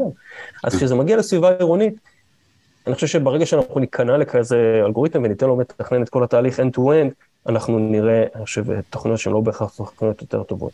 אבל, אבל שוב, אני חושב שזה ריקוד, זה נהיה ריקוד עדין כזה, בין אה, לתת לאלגוריתם שליטה מוחלטת, לבין לעשות מה שאני חושב שאתה הגדרת מקודם, שזה באמת אותו AI on the shoulders, שכל פעם שאני עושה איזשהו אקט, אני מקבל פידבק שעוזר לי להתקדם לאקט הבא, למי שמשתמש בג'ימל היום, אתם יכולים לראות את זה כשאתם כותבים שורה וג'ימל משלים לך את השורה, יש את זה עכשיו גם באפליקציות אה, בשפות תוכנה, שאתה יכול לכתוב קוד והקוד מושלם בעצמו.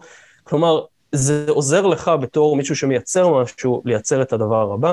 שם אני חושב שיש הרבה מאוד מקום אה, לחדשנות ויצירתיות בתחום הזה.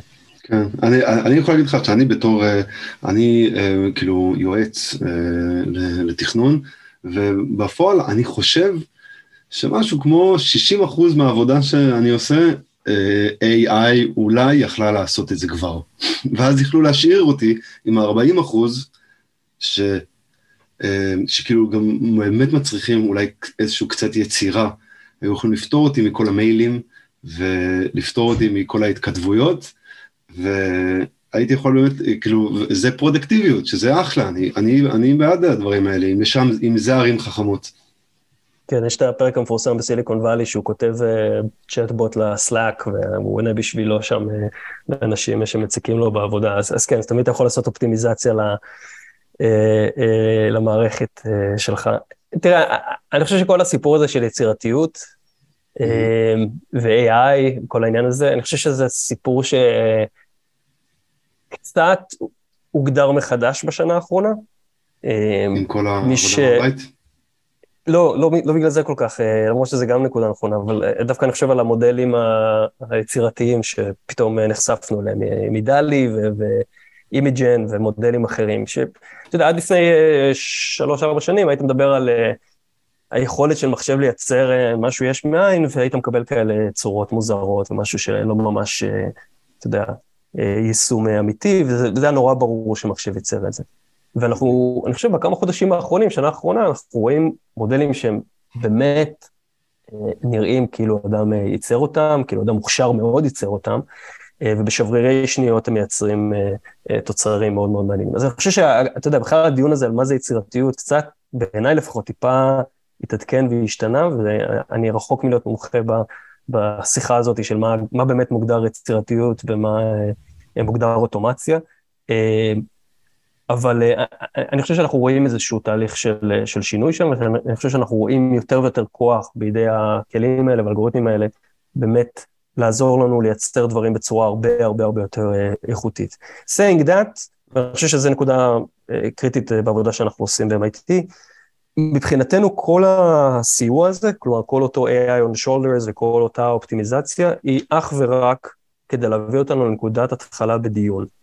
להביא אותנו לנקודת התחלה בשיחה או בתהליך תכנון עירוני. כלומר, היא לא נועדה בסופו של דבר למצוא את עצמה במסמכי התוכנית או, או אה, בתהליכי אישור. היא נועדה כדי שאנחנו נוכל לשים עכשיו סט של אה, או מומחים, כן, או מקבלי החלטות ומומחים סביב שולחן, או לחילופין בתהליך שיתוף ציבור עם האזרחים, ולהציג בפניהם את החלופות של, של התכנון, של התוכנית, ולראות מה ה-trade-offs של, אה, של אותה תוכנית ואיך זה משפיע עליהם אה, על הסביבה הבנויה של, שלהם. אה, ולכן הכלים האלה מבחינתנו משרתים מטרה אחת בלבד, שזה להעלות את רמת השיחה מאיפה שהיא בדרך כלל נמצאת בשיחות האלה, לרמה יותר ויותר גבוהה. אם אני יכול לבחון עכשיו 100 חלופות של התוכנית בזמן אמת, ולראות איזה מהן באמת עובדות יותר טוב לשאלה ספציפית, אז רמת הדיון שלנו יכולה להיות רמה קצת יותר גבוהה. לגמרי. אני רציתי באמת לדבר איתך, אה, אני מבין שהרבה ממה שאתה אה, מתעסק איתו גם במעבדה, זה הסיפור הזה של שיתוף ציבור. יש אנשים, כאילו בארץ אני מרגיש שהשיתוף ציבור הוא עדיין בחיתוליו, יכול להיות שגם פה התקופה של השנה, שנתיים האחרונות, במיוחד עם הקורונה וזה שהתחילו לעשות שיתוף ציבור בזום, אז הרבה אנשים, כאילו, אז אנשים התחילו להתעניין בזה אולי קצת יותר, כי היה קשה להגיע לכל מיני מקומות, כי, ועכשיו הם ממשיכים לעשות את רוב השיתופי ציבור בזום. יש אנשים שמתלוננים, אומרים שכשנותנים לציבור אה, לדבר, אז מגיעים אנשים מסוימים שיש להם אינטרסים, והם... אה, אה, מה, מה, מה הנקודה שלך לגבי שיתוף ציבור ואיך מונעים נימביזם, אבל כן מקבלים משהו חיובי, שהוא לא רק לעשות וי ולהגיד שיתפנו את הציבור. אתה יודע, אחד הדברים שאני תמיד שומע זה אתם עושים שיתוף ציבור, מה אתם הופכים את כל האזרחים להיות מתכננים, מתכנני תחבורה, אדריכלים וכן הלאה. והתשובה שאני תמיד עונה זה שברוב המקרים, ברוב הפרויקטים שעשינו בעשר שנים האחרונות שאנחנו עובדים על הכלים האלה, רוב הפרויקטים היו למעשה שיתוף ציבור או שיתוף מומחים. כלומר, לא שיתפנו בהכרח את, ה, את הציבור בכל התהליך, היה, אולי היה תהליך שיתוף ציבור יותר מאוחר, אבל הכלים שלנו וה, והתהליכים שלנו נבנו על מנת בכלל לשתף את מקבלי ההחלטות והמומחים. כי התברר לנו שהרמת תקשורת ביניהם הייתה רמה מאוד מאוד בעייתית, מאוד מאוד uh, קשה. איזה, איזה תהליכים למשל? כאילו, מה, מה ניסיתם להעביר?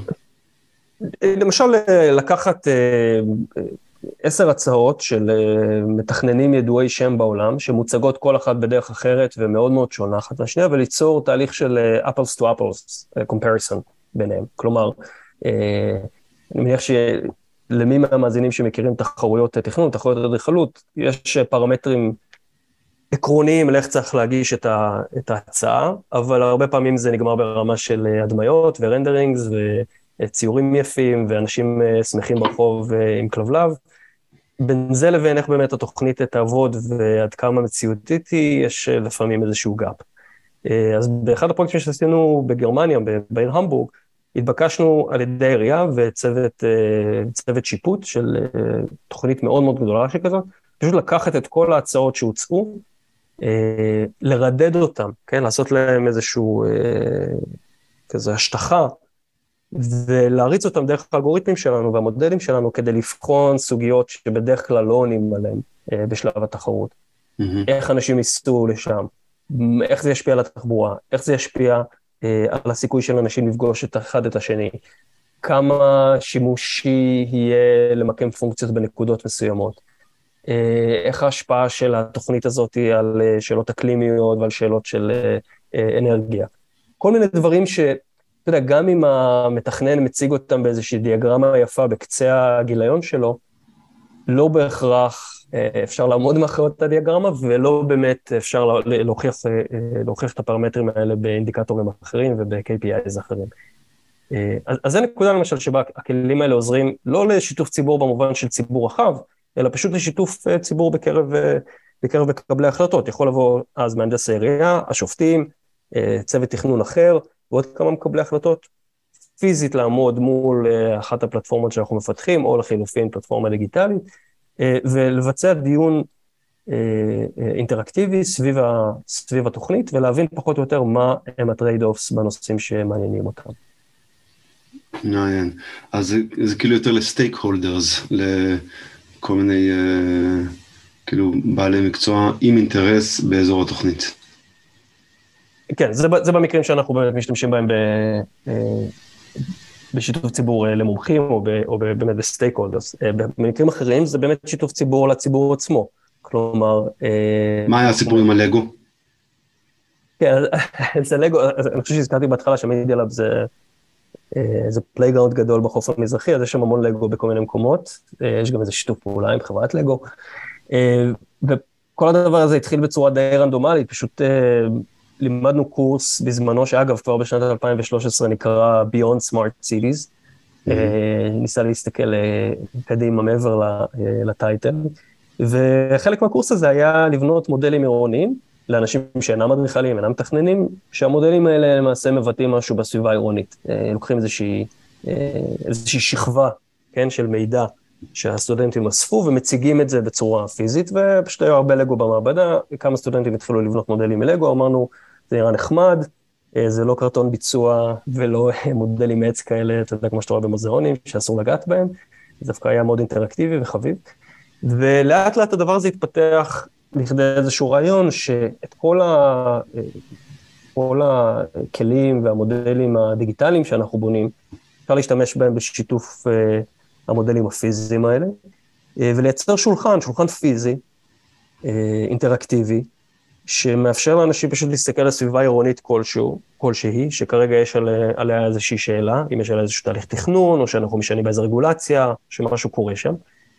ולנהל שיחה, פשוט להשתמש בשולחן הזה כשולחן לשיחה, אה, כאשר הם יכולים בזמן אמת לבצע אדפטציות לסביבה הפיזית הזאת. אז הם ממש, אתה יודע, ליטרלית משחקים בלגו, אבל ברגע שהם עושים את זה, המערכת מזהה את ההתנהלות שלהם, מעדכנת את, ה, את המודלים, המודלים מתעדכנים בזמן אמת ומציגים איזה שהם אינדיקטורים בהתאם אה, לשינויים שקרו. אז אתה מוסיף לפה בניין, אתה מגדיל את כמות הדירות בשכונה, בגלל זה אתה אולי, תלוי איזה, כן, איזה mode choice יש לך שם, אבל אתה אולי מגדיל את כמות הרכבים בשכונה, אתה מגביר את הפקקים, אתה מייצר יותר זיהום אוויר, וזה כל מערכת בעצם מניעה מערכת אחרת, ככה שהמשתתפים יכולים להבין יותר טוב מה, אה, מה האימפקט של, ה, של השינוי שהם מציעים להם. ואנחנו mm. זיהינו די מהר שיש לזה פוטנציאל שיתוף ציבור אה, אה, די טוב, כי מה שקורה עם המודלים האלה הם מאוד מאוד פשוטים, מאוד קל ולא מפחיד לשחק ולהתעסק איתם. ובעיקר הם, הם עוזרים לנו להתמקד בשאלות מאוד מאוד עקרוניות. בדרך כלל מי שנכנס לשיחה בשיתוף ציבור, בכל מקום אחר, מדובר ב-100 איש בחדר, ש... אתה יודע, בוא נגיד, לא מבסוטים ב... בצד הטוב, ובמקרה הרע זה ממש שופכים שולחנות וצעקות ובלאגן. והרבה מאוד מזה נובע מקושי לנהל שיחה סביב שאלה ספציפית. יש המון המון דברים, יש המון סוגיות, ההוא מפריע, הבניין שמטיל צל על, ה... על הבית שלו, לשני מפריע שהפארק קטן מדי, לשלישי מפריע התחבורה. אין לנו יכולת באמת לנהל שיחה מסודרת שם. מה שראינו דרך הכלים, וגם הוכחנו אחר כך במחקר אה, כמה שנים, זה שהכלים האלה עוזרים לנו מאוד מאוד למקד את השאלות, להתמקד על סוגיות ולהבין מהר מאוד מה ה-trade-offs של כל אה, אופציה. לאנשים, אחת הדוגמאות שאני תמיד נותן, לאנשים יש איזשהו דמיון שפארק גדול זה דבר מצוין, למשל. אני, תבנה לי את הפארק הכי גדול שאתה יכול, אני רוצה עוד שטח ירוק. אולי זה בגלל גם שאנשים לא רוצים המון שכנים לידם, הם נוטים להיות נגד צפיפות. נכון, זה, זה גם נובע מנימביזם, זה גם נובע מ... אה, פשוט כי אנשים חושבים שפארק ענק זה דבר טוב, או פעם הם נסעו לסנטרל פארק והם רוצים אחד כזה ליד הבית. אבל סנטרל פארק יכול לקרות בנקודה מאוד מסוימת, שיש סביבה, איזושהי סביבה עירונית מאוד מסוימת, זה לא בהכרח יכול לקרות במקומות אחרים, זה לא יתפקד באותה צורה, ואני חושב הנקודה החשובה, זה לא בהכרח יהיה נגיד פתוח באותה מידה.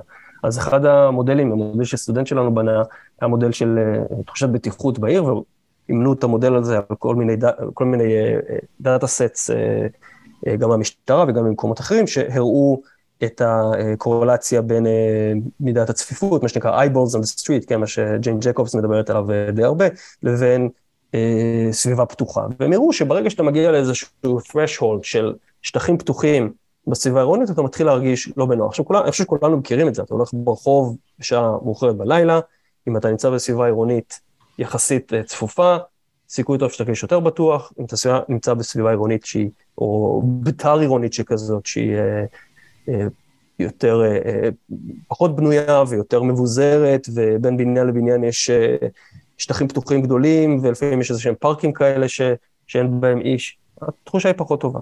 אז זו דוגמה שאני תמיד נותן, כי בין נקודת ההתחלה של מה אני חושב שנכון לעיר, לבין איפה אתה באמת מסיים אחרי שאתה משחק עם כזה כלי, יש איזשהו תהליך למידה ותהליך של, של שינוי. עכשיו, לא כל השאלות הן כל כך פשוטות, ולא כל השאלות הן כל כך אה, אה ליניאריות, אה, אבל בהחלט ראינו שכלים כאלה עוזרים לאנשים להבין את ה... את ה-trade-offs, ובעיקר מעלים את רמת השיחה מאיזשהו דיון מאוד מאוד אה, יצרי ורגשי, לדיון שהוא יותר מבוסס אה, עובדות ומבוסס אה, מידע. מעניין, זה דווקא, שוב, כנראה התפתחות טובה, שבה כאילו כלים כאלה טכנולוגיים יכולים לאו דווקא לתכנן אה, במקומנו, אבל אולי לגרום לזה שדברים יותר טובים יקרו. רציתי לדבר איתך על uh, עוד נושא, כאילו, נחזור רגע לזה, העניין, אז אתה מגיע מתחום האדריכלות. יש, אה, ורציתי את דעתך, אה, בתור אה, מי שהתעסק בזה, היום הרבה ממי שמתעסק בתכנון עירוני או בתכנון תחבורה, לא מגיע מתחום האדריכלות, וזה חדש יחסית, ומתחילה איזושהי מלחמה קטנה בארץ, זה ממש נהיה עניין סביב ארגון המתכננים, האם האם מתכנן שהוא לא אדריכל יכול לחתום על תב"ע או על דברים כאלה, uh, וזה קצת נהיה ויכוח יצרי. ואנחנו יודעים שבאמת יש הרבה מהאדריכלות עדיין, מלמדים אותם ככה להריץ את הכימורים שאפשר לעשות בבטון, או את ה... החזיתות הטכנולוגיות החדשות שאפשר לעשות, כדי אה, לצמצם אה, קרינת שמש ישירה, או שהרבה אדריכלים הם, הם טכנוקרטים טובים ויודעים לייצר אה, בדיוק את מה שהיזם רוצה מבחינת הפרוגרמה, אם זה כמות היחידות, או יודעים לפתור בעיות מאוד אה, טוב ומהר במגרש כדי לעשות בדיוק את מה שצריך. ויש שאלה באמת, אה, האם זה, האם, וזה די ברור למה, אה, יש, אני יכול לראות את הקשר בין אדריכלות, ותכנון עירוני, שזה בדיוק הדברים שדיברנו עליהם, שהם קצת uh, כאילו יצירתיים, ואין כל כך כללים מדעיים בדוקים למה עובד ומה לא עובד. מצד שני, אני יודע איפה אני במלחמה הזאת לגבי האם מתכנן עירוני חייב להיות אדריכל. רציתי לשאול מה דעתך. אני חושב שנקודת התחלה לשאלה הזאת היא בעצם העובדה שההפרדה בין הדיסציפלינות האלה לא, לא הייתה באמת קיימת. כלומר, 100, 100, 150 שנה אחורה, אין הפרדה בין אה, אדריכל, אדריכל נוף, מתכנן עירוני, אה, אפילו מתכנן תחבורה, לא היו, אה, לא היו דיסציפלינות נפרדות, הייתה אינסטנציה אחת שתכננה את הבניין, את העיר, בעיקר עבור כן, שליטים בעלי יכולת, לא, היו, לא היה תכנון עירוני כתכנון עירוני ברוב המקומות בעולם, המקומות שזה כן היה, זה היה יודע, בעיקר עבור אה, מנהיגים אה, בעלי יכולת או משפחות מאוד מאוד אה, חזקות. במאה השנה האחרונות אנחנו רואים את ההפרדה הזאת הולכת ומתחדדת יותר. אני באופן אישי חושב שההפרדה הזאת היא לא, היא לא דבר טוב, כלומר, אם, אם הייתי יכול לשלוט בתוכניות הלימוד של בתי ספר בכל העולם, הייתי עושה את זה קצת יותר כמו שלומדים רפואה היום בעולם, שבה יש לך שנות בסיס, שבהם כולם לומדים את אותם בסיסים, את אותם עקרונות, אה, גם ברמת הבניין, גם ברמת השכונה, גם ברמת העיר, גם ברמת המדינה. אה, ואז מי שרוצה להתעסק בנושא ספציפי, אה, אתה יודע, למדל תחבורה, הולך להיות מהנדס תחבורה, מי שרוצה לתכנן בניינים, הולך להיות אדריכל. אבל השיחה ביניהם, ה-common ground ביניהם היה מתחיל מאותה נקודה בסיסית, ואני חושב שזה לכשעצמו היה עוזר לנו גם בתהליכי התכנון היום, וגם, אה, אני חושב, ביצירה של, אה, של ערים אה, טובות יותר. אז רגע, אז, אז, אז שאני אבין, אז אתה חושב, מתכנן עירוני יכול להגיע מתחום של הנדסה, או מתחום של גיאוגרפיה, או... אני לא אדבר על מתכננים עירוניים, אני אדבר דווקא על אדריכלים. האדריכלים הטובים ביותר שהכרתי, ושאצל חלקם הייתה לי הזכות לעבוד, או לעבוד איתם, היו אנשים שהבינו את העיר ואת, אתה יודע, את ידית הדלת באותה מידה. כלומר, הייתה להם הסתכלות רב-ממדית, שהבינה את האימפקט של, של הבניין או של השכונה שהם תכננו, באותה מידה שהם הבינו את האימפקט של uh, הפינה במטבח שהם מתכננים ולמה זה חשוב. וכשיש למתכנן את הספקטרום הזה ואת היכולת להבין את המנעד הזה של, אה, של השפעה, מה קורה כשהוא עושה משהו, אה, איך זה משפיע על המשתמשים, איך זה משפיע על האנשים, בכל קנה מידה, בכל, אה, אה, בכל scale. אני חושב שזה בהחלט מאפשר לאנשים להתנהל בכל, בכל קנה מידה, ואז מתכנן יכול להיות מהנדס, מהנדס יכול להיות מתכנן, אדריכל יכול להיות, יכול להיות מתכנן וכן, וכן הלאה. אז מבחינתי זה לא כל כך ברמת האינסטנציה או ברמת הדיסציפלינה, זה יותר ברמה של, של היכולות. הבנתי. אני, לדוגמה, אדריכל שאני אה, מעריץ, אה, מאוד, אה, ביג, אה, ביארק אנגלס, אז אה, במיוחד בזמן שמאוד התעניינתי כשהגעתי מתחום של בנייה ירוקה ומבנייה סביבתית, אז הוא עושה דברים מאוד מאוד יפים, עם התייחסות לאקלים מקומי, ברמת הבניין, אדריכל. ועכשיו, כשהוא נהיה סופרסטאר, אז uh, למשל הוא מעורב בכל הערים המשונות האלה שמתכננים בערב הסעודית. ואני מודה שזה קצת, כאילו, למשל העיר קו הזאת, שזה רעיון שאני חושב שכל מתכנן עירוני היה יודע שהוא, עכשיו אני לא יודע, יש כאן שיקולים אה, כמובן אה, כספיים, ואולי נחמד לכולם לעבוד עם ערב הסעודית, אבל לי זה מוריד ממנו, כאילו, הוא יודע, כן. אני, הוא, אולי הוא יודע שזה רעיון לא טוב, או שאם הוא לא יודע זה אפילו יותר גרוע. כן, אני אגיד משהו לגבי ה... לא ספציפית לגביו, אלא לגבי הנקודה שבה אני הרגשתי שהמקצוע קצת איבד מה...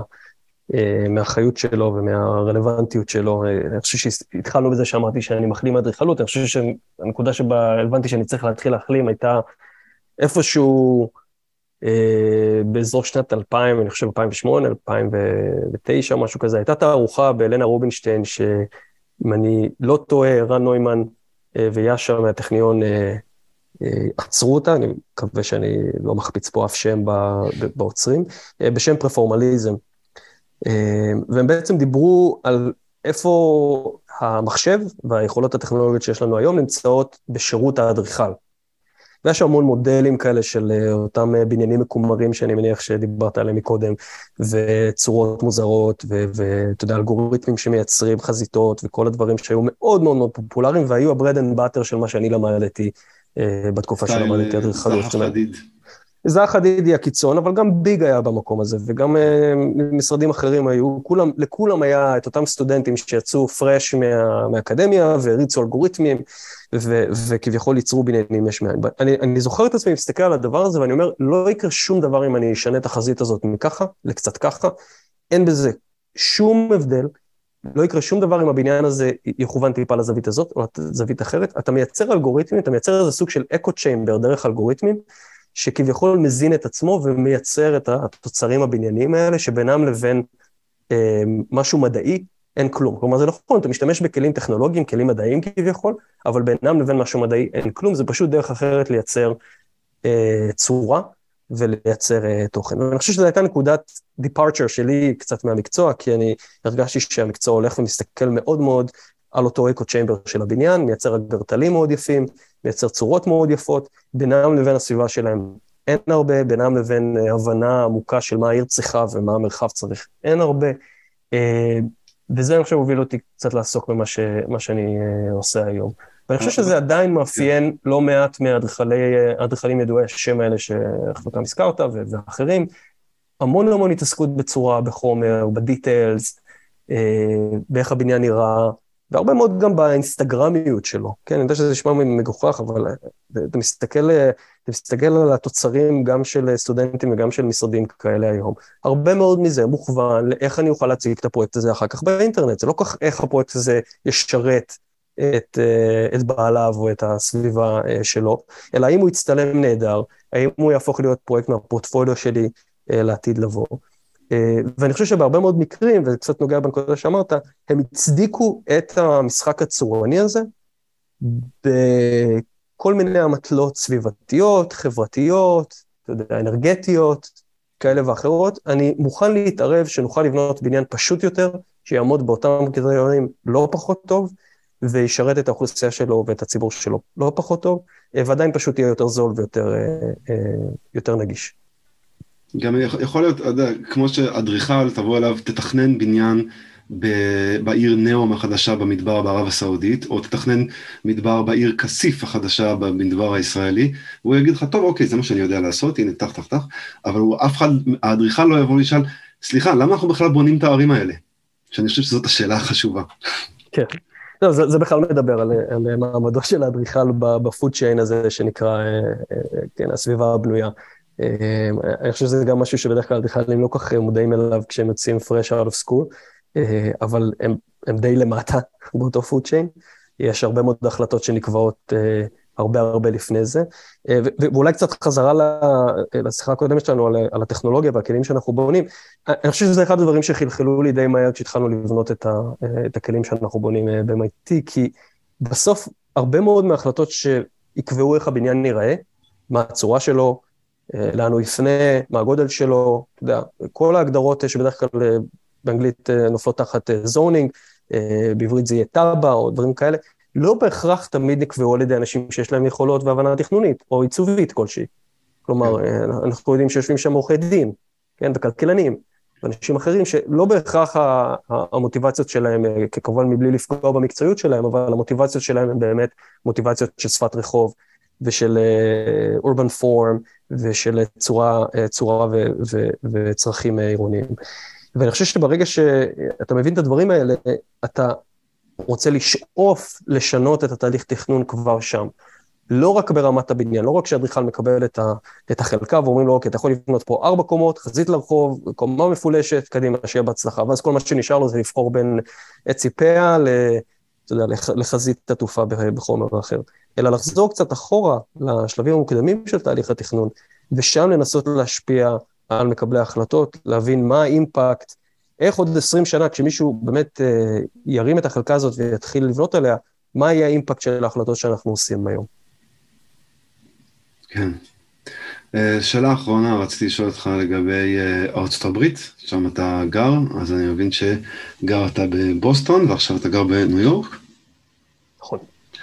אוקיי, ומה מה אפשר ללמוד מהאורבניות של הערים האלה? מה אתה לומד, נגיד גם בהשוואה לתל אביב? אני פשוט מאוד מתעניין, אני מת לבקר. במיוחד מאז הקורונה, אני סימנתי לעצמי שאני רוצה אה, לקפוץ מעל, ה, מעל הים ולהגיע לשם. מה, מה אפשר ללמוד משם? הרי בסך הכל מדובר על עירוניות שהיא, אה, אנשים מאוד אוהבים אותה, גם ניו יורק, גם בוסטון, זה ערים מאוד אהובות. אה, הן שונות מהעירוניות אה, של אה, אירופה, שזה בדרך כלל מה שנותנים ככה כהעירוניות הקלאסית. מה, מה אפשר ללמוד ומה אולי לא כדאי ללמוד? וגם לגבי מה שהולך שם לגבי שימוש בכלים טכנולוגיים וכולי. כן, אה, אני חושב שאפשר הרבה לא ללמוד. אה, אני חושב שלרובנו, אה, אני חושב לפחות לי באופן אישי, כשהיה לי את, אתה יודע, חזון העיר האמריקאית בראש, אני חושב שתמיד חשבנו כזה downtown מנהטן. כן, זאת העיר האמריקאית. וזה לא העיר האמריקאית, זה אחוזים מאוד מאוד מאוד קטנים, ממש אפסיים, מהשטח הבנוי האמריקאי נראה כמו downtown מנהטן, או אזורים קטנים ב downtown של בוסטון.